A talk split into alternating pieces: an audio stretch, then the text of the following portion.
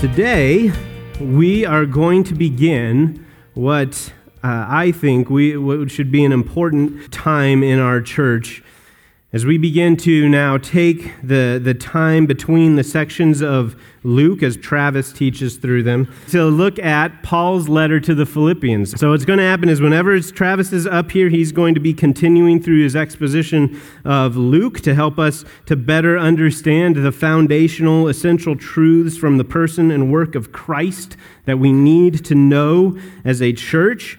And when I'm up here, I'm going to be working through and expositing this rich epistle from Paul. And I am, I am overjoyed to be able to begin this study with you and for us as a church to take a deep look into this book because there is so much in this book that will be so helpful for us as a church to help us to live faithfully in the time that I just talked about that we are living in now and in what looks looks honestly to become an even more increasingly difficult future for, uh, for us in this church and for us as, a, as in our country.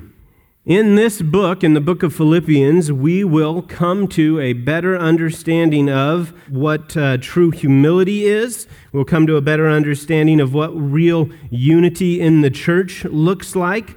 We will come to see and understand what our identity in Christ is and what it means for us. We'll come to understand what true partnership in ministry looks like. We will see in it examples of how we are supposed to live, what our attitudes should be. Um, uh, we'll see examples of these laid out for us to look and learn from. We will see how to deal with opposition uh, we will see and understand how we are to reconcile with one another, how to uh, understand how we are supposed to suffer well. Um, we'll be, we will have a better understanding of who Jesus Christ is, what it looks like to think as a Christian, to have the mind of Christ. The, the, we'll see the importance of giving, the necessity of true Christian contentment what it means and looks like to persevere in the faith. We'll see how sanctification works, roles and responsibilities there. What it means to be a citizen of heaven while living on earth. And of course, what it's most famous for. We will learn what true joy is, what it looks like, and what it's rooted in. So I'm very excited to move through this book uh, together. Um, this letter from Paul to the church uh, in Philippi holds great importance for us based on that list that I just read there, and there's even more than that. And historically, the city of Philippi has a, has a lot of importance also. Uh, Philippi is named after Philip of Macedon, who really established, he's the one who really kind of established the city. It was there before, but he's the one who established it, gave his name to it. In 356 BC, Philip was the first great leader of Macedon, and he, he's so Philip's the one who, who named it after himself. And we don't know much about him because through history he's been overshadowed uh, by his much more famous son Alexander, who we know, whom we know as Alexander the Great. And although the city of Philippi went under Roman control in 168 BC, uh, the city didn't become closely asso- uh, associated with uh, any real important Roman history until about 120 years later in 42 BC, when it was the uh, site of the last great battle of the Republican War.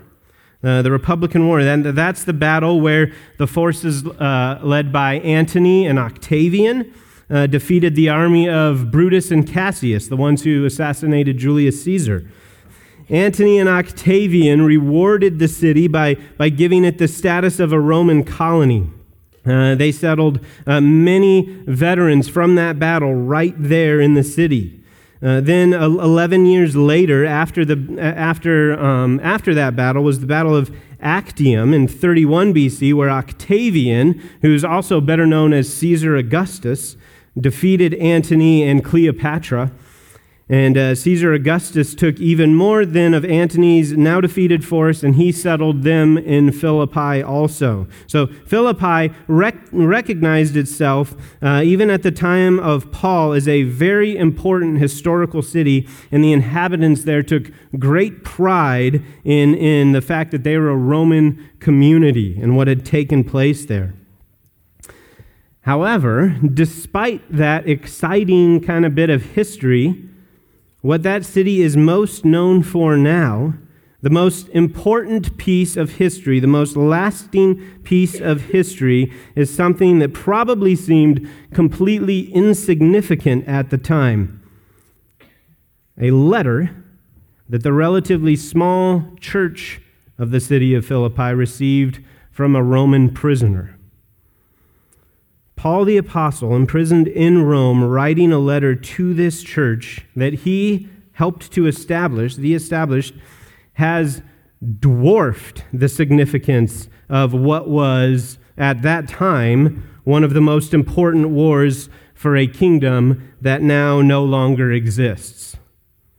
Meanwhile, the message of that letter the letter of uh, the, the book of Philippians continues to minister to and strengthen the citizens of the heavenly kingdom that will never pass away. It is therefore very hard to exaggerate the importance of what we see going on in Acts 16, and you should actually turn there in your Bibles right now.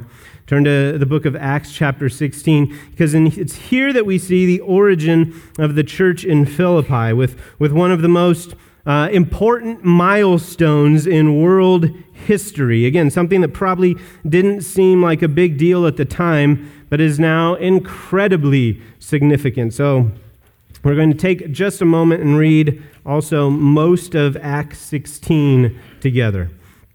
So, Acts 16, starting in verse 6. And they went through, this is Paul and his, uh, and, and his companions, they went through the region of Phrygia and Galatia, having been forbidden by the Holy Spirit to, to speak the word in Asia. And then, and when they had come up to Mysia, they attempted to go into Bithynia, but the Spirit of Jesus did not allow them. So, passing by Mysia, they went down to Troas. And a vision appeared to Paul in the night. A man of Macedonia was standing there, urging him and saying, Come over to Macedonia and help us. And when Paul had seen the vision, immediately we sought to go into Macedonia, concluding that God had called us to preach the gospel to them. So, setting sail from Troas, we, we made a direct voyage to Samothrace, and the following day to Neapolis, and from there to Philippi which is a leading city of the district of Macedonia and a Roman colony. We remained in this city some days, and on the Sabbath day, we went outside the gate to the riverside where we, where, where we supposed there was a place of prayer, and we sat down and spoke to the women who had come together. One who heard us was a woman named Lydia from the city of Thyatira, a seller of purple goods, who was a worshiper of God. The Lord opened her heart to pay attention to what was said by Paul. And after she was baptized, and her household as well, she urged us, saying, If you have judged me to be faithful to the Lord, come to my house and stay. And she prevailed upon us. As we were going to the place of prayer, we were met by a slave girl who had a spirit of divination and brought her owners much gain by fortune telling. She followed Paul and us, crying out, These men are servants of the Most High God, who proclaim to you the way of salvation. And this she kept doing for many days. Paul, having become greatly annoyed, turned and said to the Spirit, I command you in the name of Jesus Christ to come out of her. And it came out that very hour. But when our owners saw that their hope of gain was gone, they seized Paul and Silas and dragged them into the marketplace before the rulers. And when they had brought them to the magistrates, they said, These men are Jews, and they are disturbing our city. They advocate customs that are not lawful for us as Romans to accept or practice. The crowd joined in attacking them, and the magistrates tore the garments off them and gave orders to beat them with rods. And when they had inflicted many blows upon them, they threw them into prison, ordering the jailer to keep them safely. Having received this order, he put them into the inner prison and fastened their feet in the stocks. About midnight, Paul and Silas were praying and singing hymns to God, and the prisoners were listening to them. And suddenly there was a great earthquake, so that the foundations of the prison were shaken. And immediately all the doors were opened, and everyone's bonds were unfastened. When the jailer woke and saw that the prison doors were open, he drew his sword and was about to kill himself, supposing that the prisoners had escaped. But Paul cried with a loud voice, Do not harm yourself, for we are all here. And the jailer called for the lights and rushed in, and trembling with fear, he fell down before Paul and Silas. Then he brought them out and said, Sirs, what must I do to be saved? And they said, Believe in the Lord Jesus Christ, and you will be saved, you and your household. And they spoke the word of the Lord to him and to all who were in the house. And he took them the same hour of the night and washed their wounds. And he was baptized at once, he and all his family. Then he brought them up into his house and set, foot bef- and set food before them, and he rejoiced along with his entire household that he had believed in God. But when it was day, the magistrates sent police, saying, Let those men go. And the jailer reported these words to Paul, saying, The magistrates have sent to let you go. Therefore, come out now and go in peace. But Paul said to them, They have beaten us publicly, uncondemned men who are Roman citizens, and have thrown us into prison. And do they now throw us out secretly? No. Let them come themselves and take us out. The police reported these words to the magistrate, magistrates, and they were afraid when they heard that they were Roman citizens. So they came and apologized to them, and they took them out and asked them to leave the city. So they went out of the prison and visited Lydia, and when they had seen the brothers and encouraged them, and departed. So we see here in this, this uh, what is going to be a very long introduction, just so you know. We see in these first few verses in Acts 16 that Paul and Silas are joined by Timothy, and they are making their way through the cities, uh, delivering to the believers uh, in the cities and the churches in the cities the decisions that have been made by the Jerusalem Council in Acts 15. In verses 6 through 8 here, what we just read, we see that the Spirit is guiding them into specific locations. We're told that the Holy Spirit forbids them from speaking the word in Asia, and then again in Bithynia, and, and they go down, so they go down to Troas.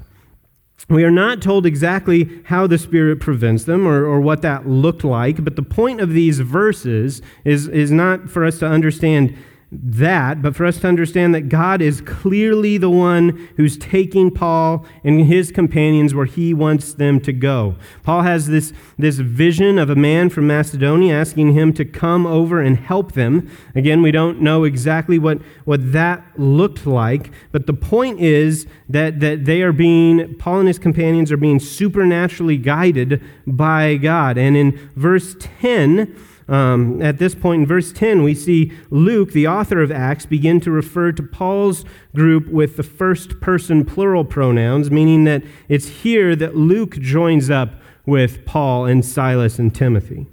The group has an understanding, notice, that they need to go to Macedonia to preach the gospel. That's how they understand help. Come and help us means preach the gospel to them.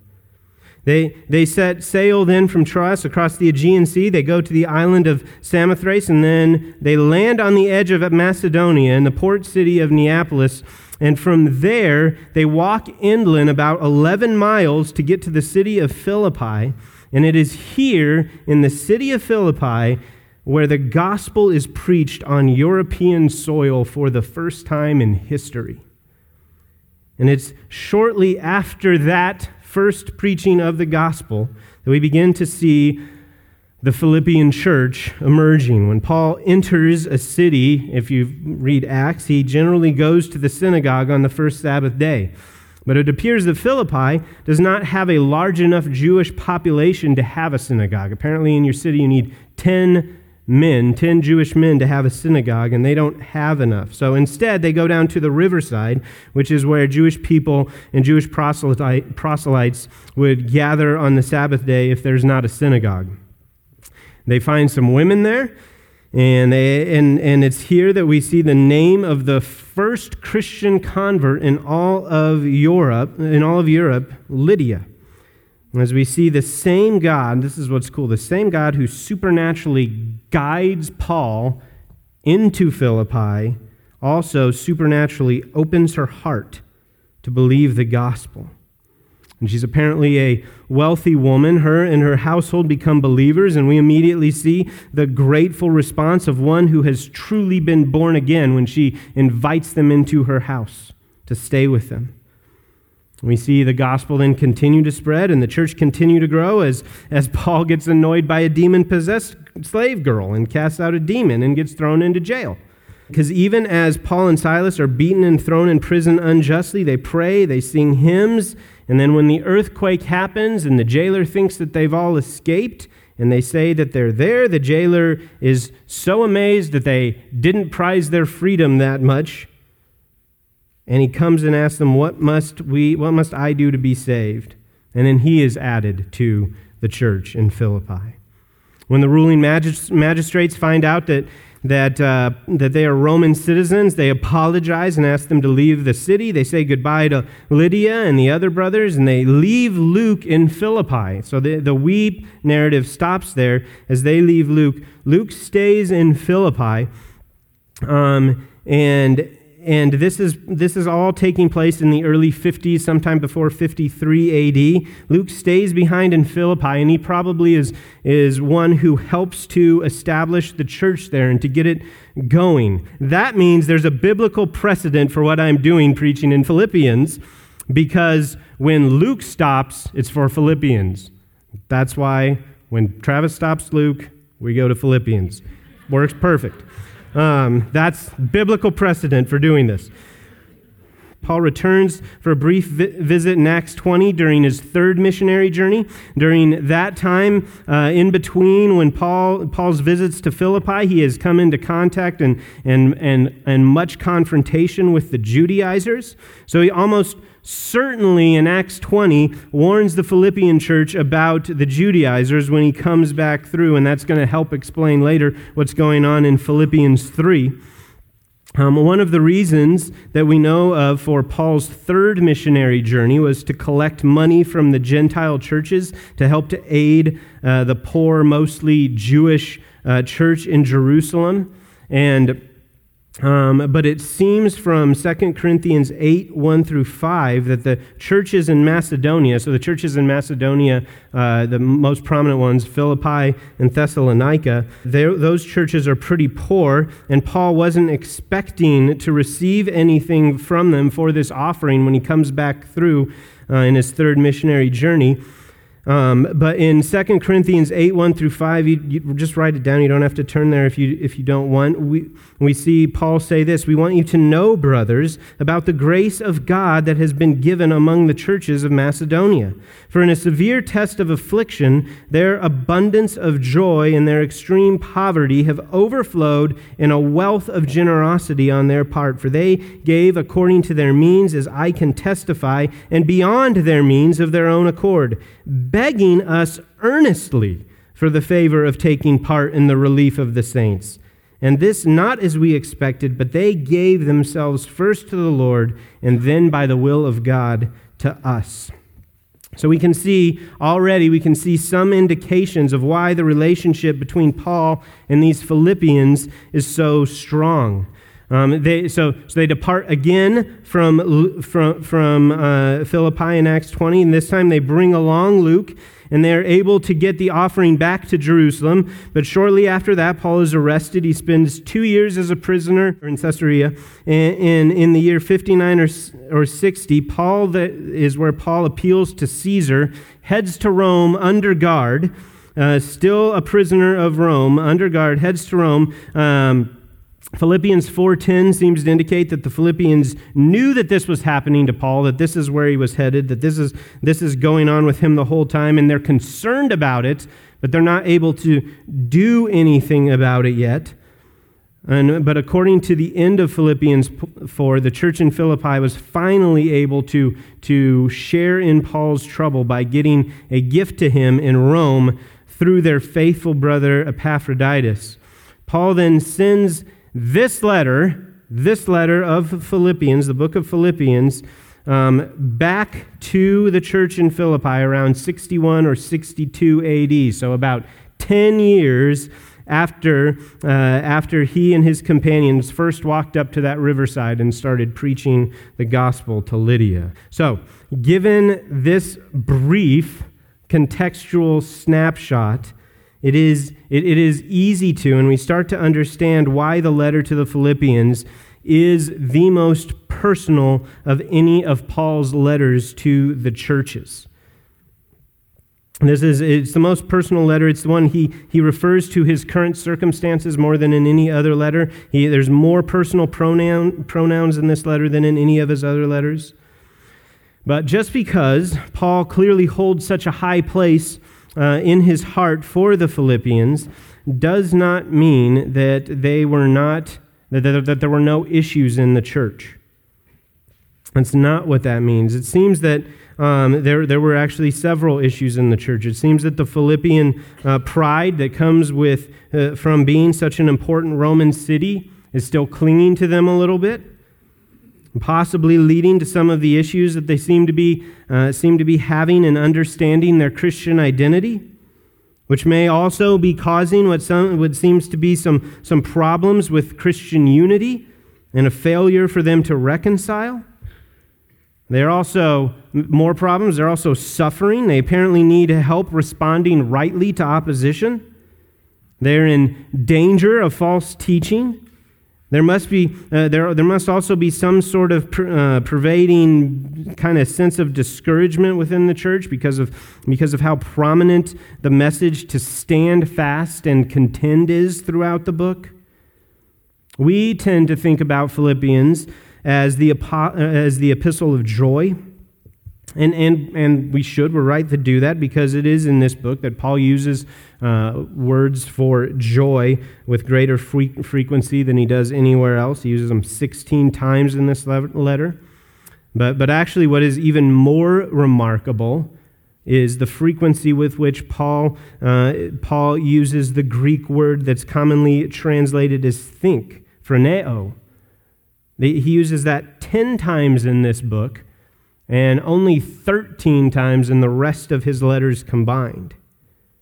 So, so this points to, to the fact that there's surely something that the Philippians need to understand when it comes to their mindset, when it comes to how they're thinking. So th- there is indeed much to commend in the Philippian church, but there is also much to correct.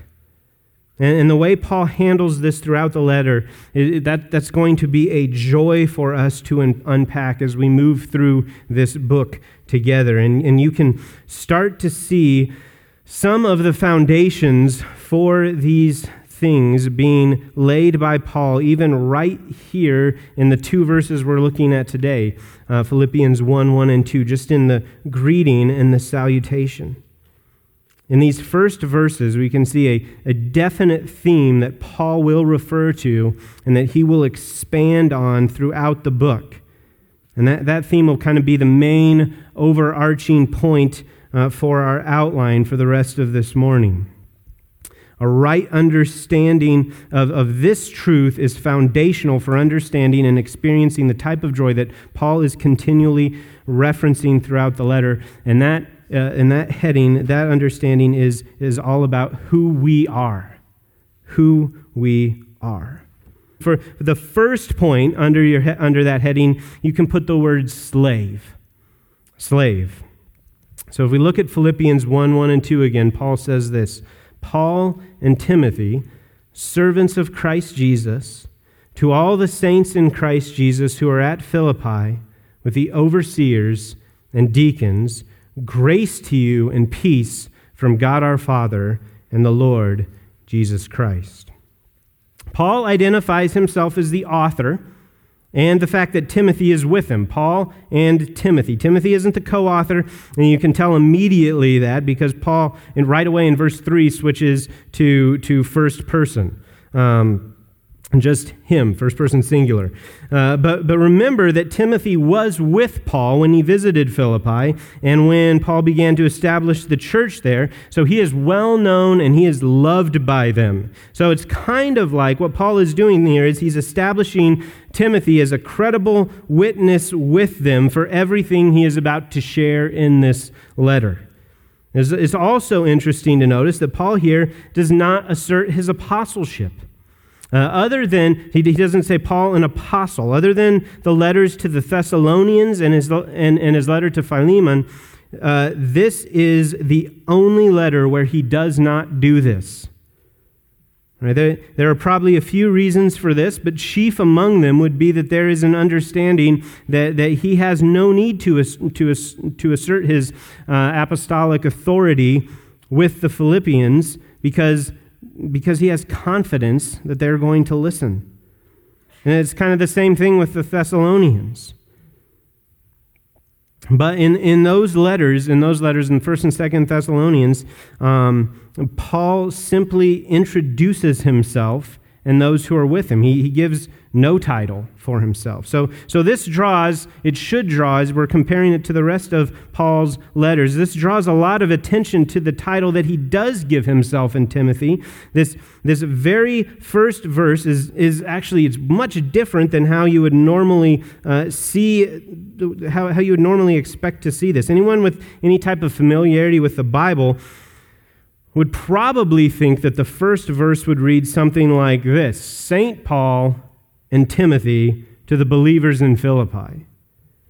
But instead, it, it essentially says slave Paul and Timothy to the saints who are in Philippi. The word translated as servant here is the word doulos we talk about often, meaning slave, not servant. It means slave, it doesn't mean servant. Paul is using it to refer to himself and to Timothy. In Romans and Titus, Paul, Paul also claims uh, the title of doulos in, the, in, the, in his greeting uh, for himself. Um, but there he also clearly identifies himself as, as an apostle. So, this is the only opening greeting and salutation where Paul gives himself the primary title of slave. This is the only time he does it. That, that book that you received if you came to the conference last Sunday night, uh, Slave by John MacArthur, uh, that, that's addressing this issue, what, what slave means. Uh, translating this word as servant or bond servant is a bad translation, but we do it in our English Bibles because of the negative connotations that the word slave has in our uh, country. Some people make the argument that the Jewish understanding of this word would have been different than slave, that there'd still be an understanding for the servants with that they have certain rights and privileges and possessions that a ser- servant might have. But Paul's completely Gentile audience in Philippi would have no doubt exactly what the word doulos was. They'd have no doubt slaves, douloi, were, were so common in Philippi and the rest of the Roman society that there would be no way that any of the original readers would have thought for a moment that it meant anything other than a person who is owned by another person, one who is completely subservient with no rights of their own. The, the slave in the Roman Empire was one who was owned by another. And they would have no doubt that this is what Paul was referring to. The slave and the servant are different. They're different words. Actually, the word for servant is also in verse 1, and it's a different word. A servant was more like an employee, as someone who owned some of their own stuff. They had, they had certain rights. They were generally hired for some specific task, and they had their, their home that they could return to when the task was completed. But a slave owned nothing. Nothing that passed through his hands actually belonged to him. A slave was completely dependent on his master for a livelihood. The master was the, was the one who provided food and shelter for the slave. A slave could go nowhere and do nothing apart from the will of his master. And this is how Paul refers to himself and to Timothy. And that, that's all he refers to himself as. This helps because we know that humility is a, is a key theme throughout the book of Philippians. It seems likely that Paul has been made aware of some lack of humility on the part of at least some in the church of Philippi. It is along these lines that Paul brings up examples of, of himself and other men, and, and the famous hymn of Christ in Philippians 2 5 through 11. All of those thing to, uh, things to admonish the church to humility.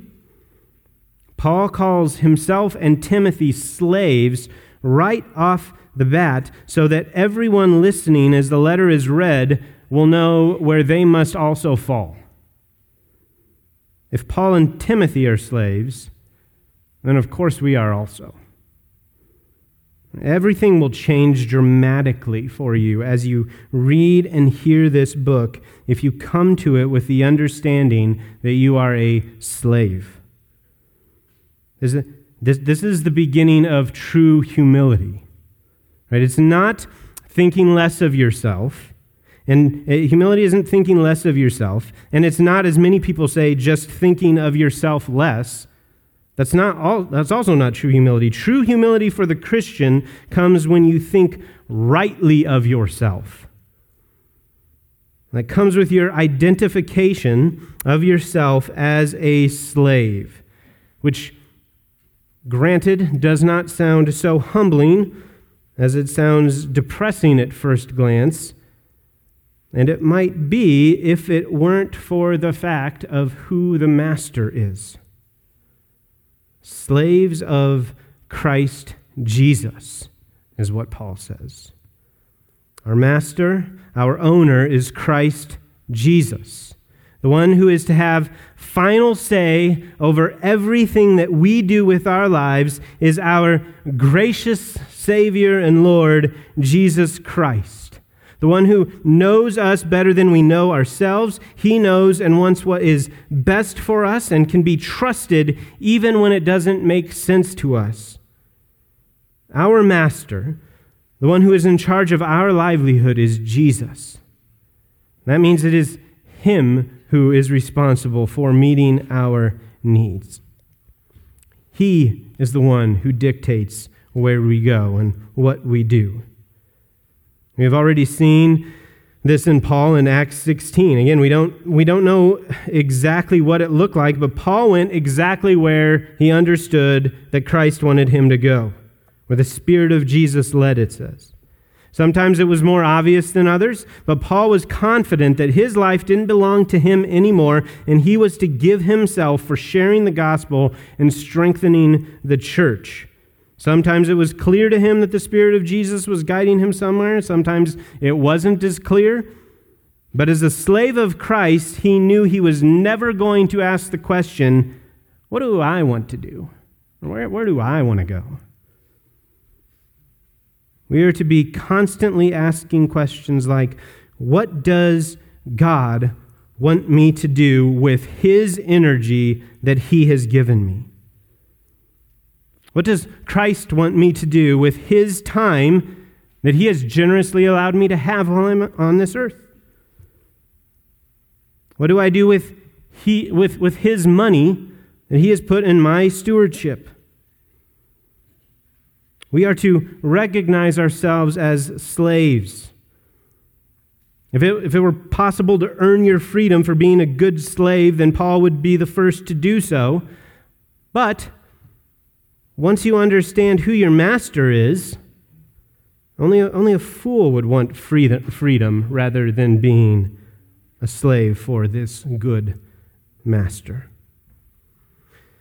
So you can see, can't you, how once you get past the, the negative connotations that are associated with the word slave today, and you truly understand just how wonderful it is to have Jesus as your master instead of yourself or anyone else, how this would lead naturally to the ability and the desire to truly rejoice. To truly rejoice. So that's point one in who we are. Point one in who we are we are slaves. We are slaves. Point two in who we are is we are saints. We are saints. Again, this is odd because Paul uses what would seem to be the much less exciting identifying title of slave and gives it to himself. And he reminds the Philippians that they are all saints. Saint is not a reference to some super high and exalted special Christian the way that the, the Catholics use it. On the contrary, on the contrary, in fact, saint is actually the most common word that Paul uses when he is addressing believers in the early church. This is the word, uh, this is the word hagios, or, or holy one. Now, our, our natural reaction, our natural reaction, if we really understand humanity and total depravity, our natural reaction to, to, the, to the term saint being so, so prevalent throughout the New Testament, we, we, we should have an understanding, or we should be thinking that that, that term shouldn't even exist, except for in the realm, realm of mythology, because the Bible is absolutely clear that there is no one who is holy except for God alone. No sinful, rebellious human should be allowed to ever call himself a saint. And again, there's truth to that. No, no person in and of themselves can ever rise up and become a saint. The Catholic Church essentially uh, says that sainthood is earned as exceptional people throughout history prove themselves to be saints through their devoted lives and by performing miracles. But notice what Paul says here. He says, Your being a saint does not come from who you are or what you have done but who you are in. Who you are in. Says, to all the saints in Christ Jesus. You are a saint, you are a holy one because of your position in Christ Jesus, because of your union with Christ. He makes you holy. His righteousness imputed to you. You now hold the position of Holy One because of who you are in Christ. Nothing you have done, nothing you have done, only what He has done and what He has made you. And this is what that little church in, in Philippi was made up of. They were not a bunch of, despite how it might have looked, it's not a bunch of poor people suffering and facing opposition. They were saints those who have been given the status of, those who have been given positional holiness through their union with Christ. That is who they are. That is their identity. notice what else it says about them. It says, it says this it says, they are saints in Christ Jesus who are at Philippi.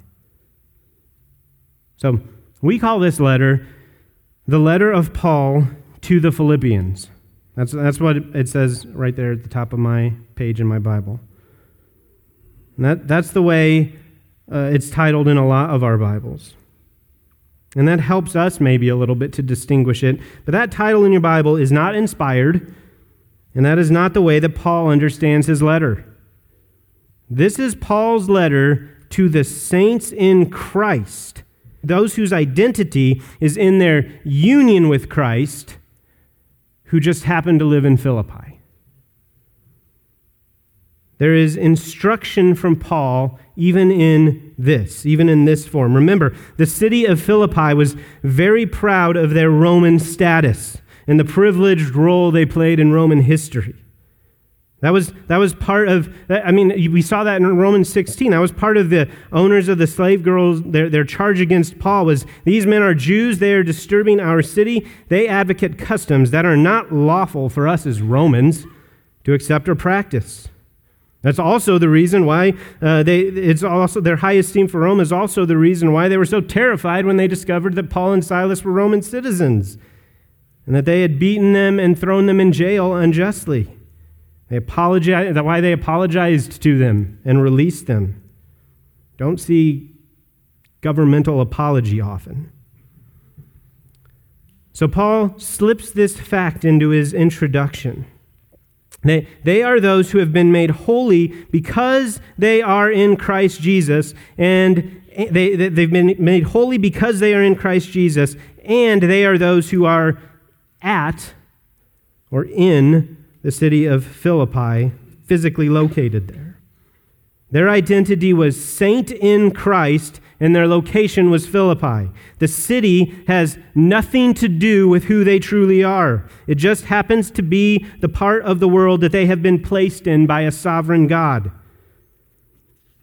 This issue is at the root of a lot of what we talked about at the conference last week. The main issue with social justice is where do you understand your identity to lie? You need to understand that if you are in Christ, then the term Coloradan does not really describe anything important about you at all. It's merely the specific location in which you exist the name on your driver's license, the, the state that gets your tax money. If you are in Christ, the term American also describes nothing of real value about you. It's actually an even less specific reference to your location. It's the country your passport has on it on the outside. Being an American may mean that you have some certain privileges that others might not have, and it might explain some of your behaviors and the activities you enjoy, but it's not about who you are. When you are in Christ, being an American is little more than having an understanding about the location that God has placed you, the culture that He has put you in to live out your union in Christ. It merely means that America or Colorado is the place that God has put me. It's the place where I am to demonstrate where my true citizenship actually lies. That's what should be seen in me.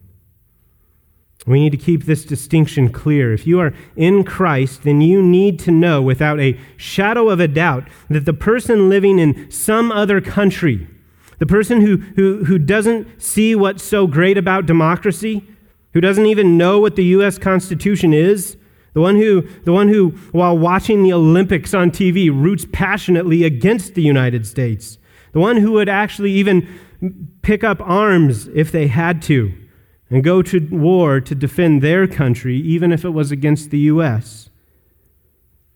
We need to know that if that person has been made holy by God through regeneration and brought into union with Christ, that is the person who is just like you. That person is closer to you than a brother. Your neighbor, your friend at work who sees eye to eye with you on every political discussion, the one who, who likes all the same things as you, who votes the same way that you do, and seems to hold all of the same values, watches the same shows, the guy who really gets what's wrong with America and how it, how it needs to be fixed. He, he maybe even has that God, family, country type of motto that he lives by. He, he'll even mock atheism. He goes to church, maybe even. Maybe he's even active at his church. But he has never really actually come to know Christ. He has never actually submitted himself to the gospel and turned to Christ in faith and repentance. That person is nothing like you. Nothing to the degree that you don't understand this, that we don't understand this, that this sounds off to us, is the degree to which we have become far too comfortable in our temporary earthly home. It's the degree to which you have a deficient understanding of who you are in Christ, of how little you truly think of your identity. Who, who would ever say I'm a saint. I have been made holy before God, the creator of the universe, through the blood of Jesus Christ. He has taken all my sin upon himself, and he has made me clean. He has imputed unto me the righteousness of Jesus Christ, the perfect righteousness of Christ that, that should do nothing but stand as a symbol for how truly wretched and deserving of wrath I am but he has taken that righteousness and given it to me. And now I stand justified before him. I have been adopted as his son. I'm a co heir with Christ. He has redeemed and kept a people for himself, and I am blessed beyond measure, a recipient of nothing but grace upon grace, because he has included me among those people who could ever say that and then tack on to the end, plus I'm an American. How could he possibly have any type of understanding that that adds anything to that at all? How can we become so deceived where we would ever think that that is something actually important to who we truly are? You are in Christ. Where you live, what race you are, what family you've been born into, job you have, all that's just the setting in which you live out the unspeakable blessing of your union with Christ. Our union with Christ is the magnificent reality that defines our lives. Don't let the setting of where and how you are to live out this unbelievable reality have any type of controlling influence on you at all. Ever. So that's point two. We are saints. Who we are, we are saints. Who we are, point three, we are part of a local church. We are part of a local church. So, continuing with the thought that our union with Christ is shared, is a shared union with the body of believers, it manifests itself as a body of believers moving together in unison, each part doing its work with Christ as our head.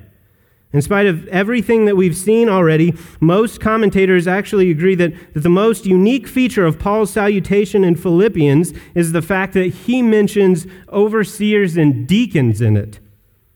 That they're, they're the ones who are with all the saints. To all the saints in Christ Jesus who are at Philippi with the overseers and deacons. This is the only time Paul ever does this in any of his epistles, so it needs to be looked at. Why does he do it? So, so Paul's not saying that there are saints that are there in Philippi and there are also overseers and deacons and that they're not the same group. Uh, the, the understanding with the word with, the Greek word soon, indicates togetherness or fellowship or harmony. They are here. They are here. The overseers and deacons are not being singled out as other than the church, but are within the church, yet are a distinguishable part of the whole. Overseers and deacons are the two offices of church leadership. The word uh, episkopos, which, which is translated as overseer, is the same church office as elder. It's also used, it's, often used interchangeably with that term. It is a compound word that comes from two words that mean over and watchman, watchman or observer. The word for deacon simply means servant, diakonos. But in, but in this case, when it is used alongside of one of the words that is used for the office of pastor and elder, it is clearly in reference to the church office of deacon. So the name implies then that this is the office that comes alongside of the elders and serves in a unique way with the elders. There are a number of different reasons for why Paul has, has probably done this, has put these two offices here in his greeting. But clearly, he wanted the church at Philippi to be thinking about the offices of the church. Most commentators also agree that Paul is recognizing the special role that elders and deacons of the church must have played in organizing and planning and, and, and moving the church and getting Paul whatever gift that they were able to, to get to him that he's thanking them for at the end of chapter 4. But Paul was also almost certainly thinking of the good of both the church as a whole and the leadership when including these two titles in his salutation. They need to know, these people, the Philippians, need to know the structure of the church. And the leaders need to be encouraged to do their job. There's, there's an issue in chapter 4 coming up that we'll get to eventually that requires specific shepherding care, leadership, and authority. And there's also the fact that, that in order to deal with the opposition and the threat of false teaching that is addressed in this letter, a strong church structure needs to be in place. Paul is drawing attention to these men, the, the, overseers and the deacons, because he wants to elevate them. He wants the church to look to them for direction, to know what they, uh, to know what they are watching out for, to know that they are watching out for them. He wants them to know that he has confidence in them. This is, this is another possible reason why he didn't identify himself as an apostle at the beginning. He wanted to remind them that they have overseers who are watching over them, and he wants to elevate their ministry in the church. The church in Philippi has been around for about 10 years now by the time they're receiving this letter, and Paul has confidence in the structure of the church. It's probably he and Luke who put together some of those men who are in those places, who are in those positions. We also have to point out that there are, that there are a plurality of overseers, a plurality of elders, even here. This is always under the understood structure of the church, and that's why we have a plurality of elders here at Grace. But I also want to point out that from just this one word, overseer, that local church membership is implied. Because to be an overseer, it means that you have a responsibility to keep watch over someone. Implicit in the job description is the understanding that he must know that he has a responsibility to keep watch over someone and who that person is. We were going to go to Ezekiel 33, but there is no time for that. But write that down. You can go and read in Ezekiel 33, get an understanding of, of the seriousness of which God expects his watchmen to take their role. It's, it's sobering if you're in a position of leadership. There's a responsibility that they have that were held, uh, they were held accountable, accountable for those who are under their care, under their watch they're held accountable if they fail to warn them about anything. The overseers in the church at Philippi are held to the same high standard. So that combination of words. In fact, just using the term is just using the term, just calling them overseers is almost an imperative to the elders to take their job seriously because they will give an account for those under their watch. And so are the elders at this church, um, the, at the, uh, the, elders at this church in, in Philippi, the elders at our church, the elders at every church, hopefully. They, they understand this responsibility, or they should. That's how seriously we as elders are supposed to take this responsibility, the same seriousness as the watchman has in Ezekiel 33. There is there is an appropriate weight and I, I might say a, a godly type of terror that causes us as elders to look out over our members, to listen to the kinds of things that they are saying, and then to adjust our own lives and our own plans and our own time and our own schedule based on what we see and hear because we know that we have a stake in your sanctification and in protecting you from false teaching. Now, is this type of thing, is that type of responsibility even possible apart from meaningful church membership? The, the, the, kind of thing that might make some of you uncomfortable, where we take some time to find out about you and hear your testimony, get to know you better, involve you in the church more, get you into a position where you're experiencing mutual accountability within the church. Truly living where you're working out your union in Christ the way it's supposed to be, in which it's your sole identity.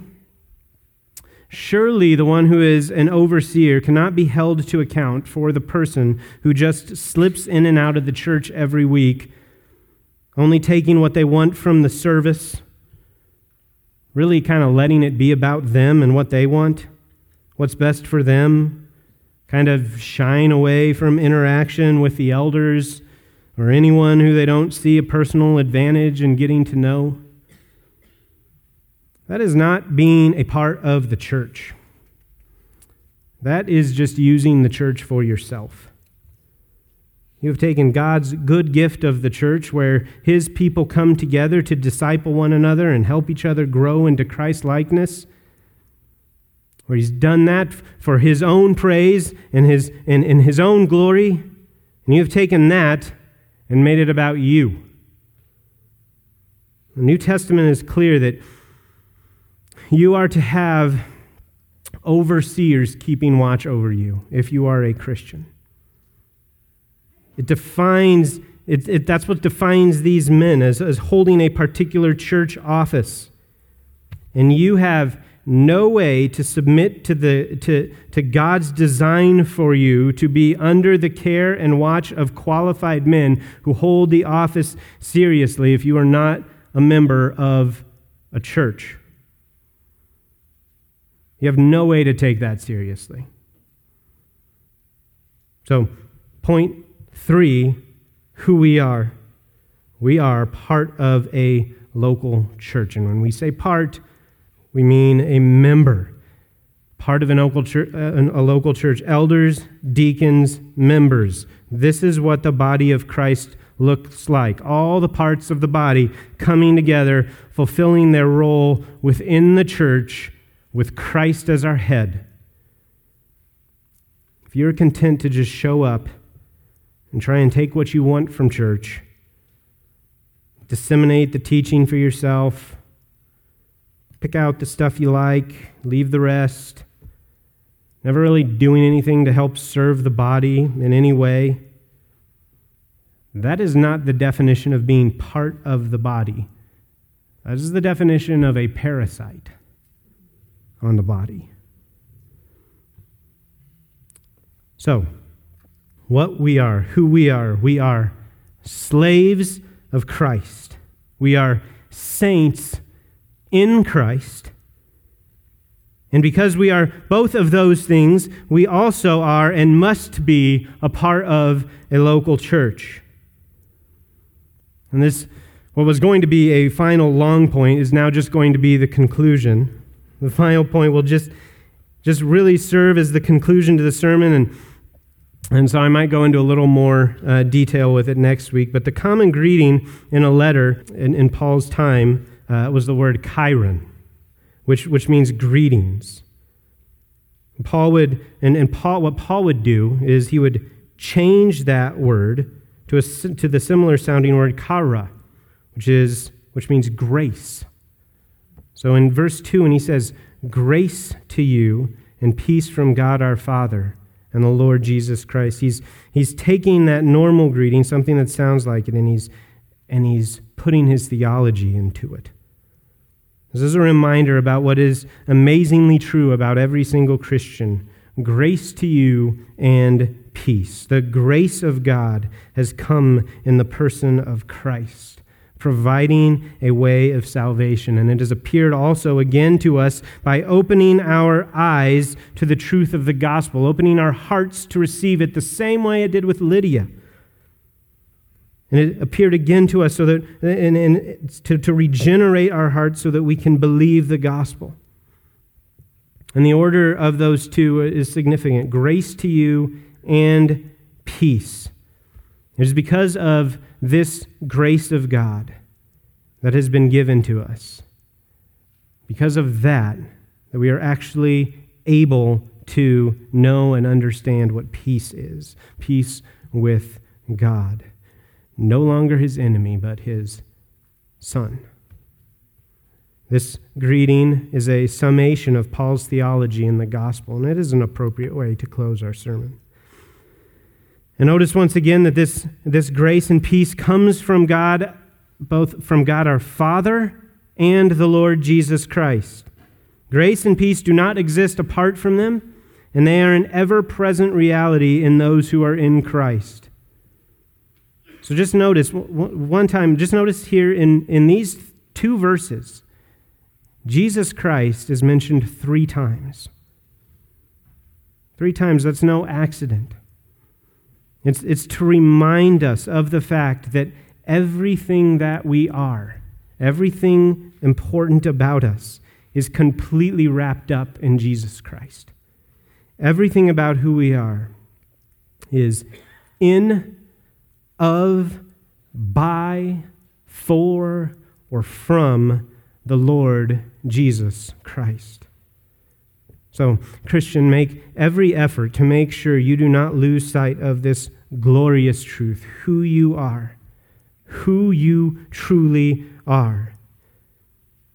Every sin, every worry, every problem can only cause concern in you to the degree that you have lost sight of who you really are as a slave of Christ who is simultaneously a saint in Christ, saved to be an active part of the body of Christ, who has been given grace and peace from Christ.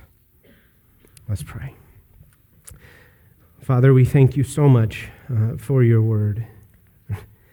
Just the unbelievable amount of truth, conviction that can come from just a couple of verses that are quickly skipped over by us so many times. Father, I pray that uh, we will be a church who only sees our identity in our union with Jesus Christ.